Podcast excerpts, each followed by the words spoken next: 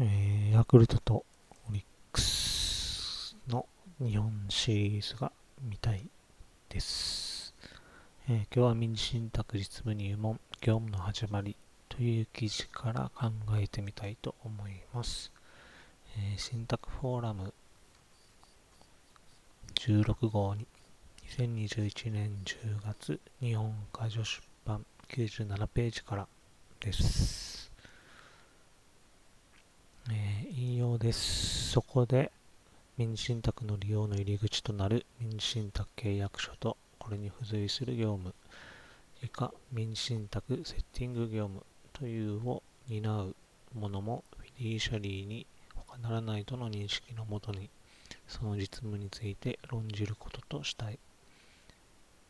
以上、引用終わりです。えー、この記事では、民事信託セッティング業務という言葉が使われています。同じ信託フォーラムで記事を掲載している渋谷陽一郎 先生は司法書士が民事信託に関する業務を行う場合の名称を民事信託支援業務としています。えー、これは市民と法2021年8月130号民事法研究会21ページからの記事です。えー、また、この信託フォーラム16号記事と同じ信託フォーラム16号、えー、特集に民事信託をめぐる裁判例の動向の座談会で原口司法書士は民事信託支援業務としています。えー、渋谷陽一郎先生と同じです。山崎義野司法書士は、民事信託支援業務と信託蘇生という用語を使用しています。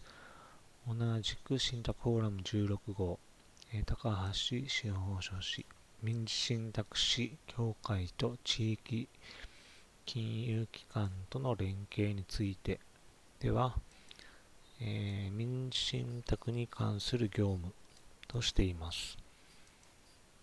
また、えー、この記事では、司法書士が民事信託に関する業務を行うことが可能である根拠として、司法書士法施行規則31条第1項第2号としています。えー、引用始めます。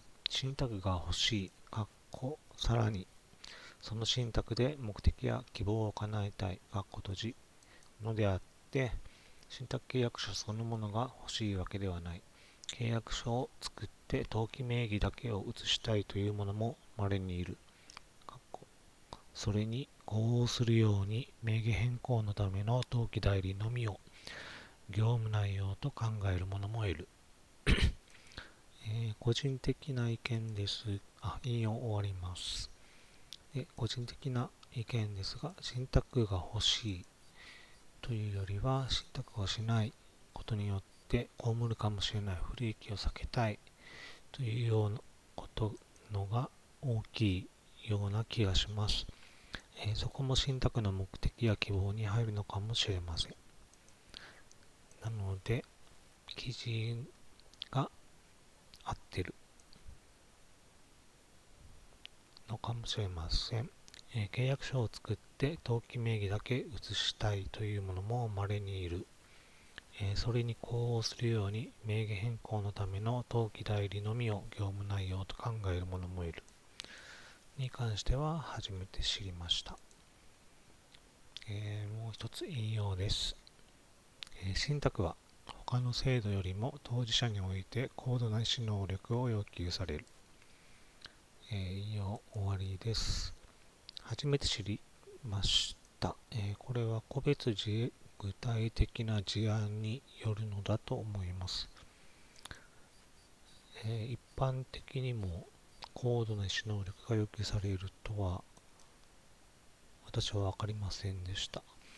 えー、例えば子供が親の依頼に応えて収益不動産を適切に分別管理してきた場合や親と同様の管理方法で管理してきた場合などは、えー、他の制度、任意貢献制度などと同程度の意思能力で足りるのではないかなと思います。参考として厚生労働省人生の最終段階における医療の決定プロセスに関するガイドラインのリンクを貼っておきます。えー、次引用です。民事信託契約書の作成業務が法律事務、弁護士法3条に当たることは争いの余地がない。弁護士であれば依頼者との間で委任契約を締結する。えー、引用終わりです。え、この文章には注釈もついていて、弁護士法72条との関係については検討しないとしています。さて、司法書士は可能でしょうか？えー、根拠となるのは、先ほど高橋司法書士が挙げていた司法書士法施行規則31条でしょうか？それとも司法書士法1条3条でしょうか、えー、引用です。現在の法制上、日本の民主信託の推進及び普及のトップランナーがマネーロンダリング、テロ、資金供与リスク対策のループホールとなっている。えー、引用終わります。えー、犯罪による収益移転防止法4条1項、別表、えー、同法施行例8条3項9号、同4項6号イロハについての言及です。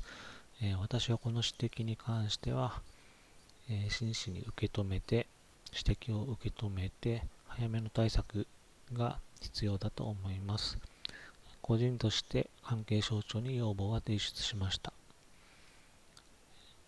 えー、ループホールとは抜け穴、逃げ道のことのようです。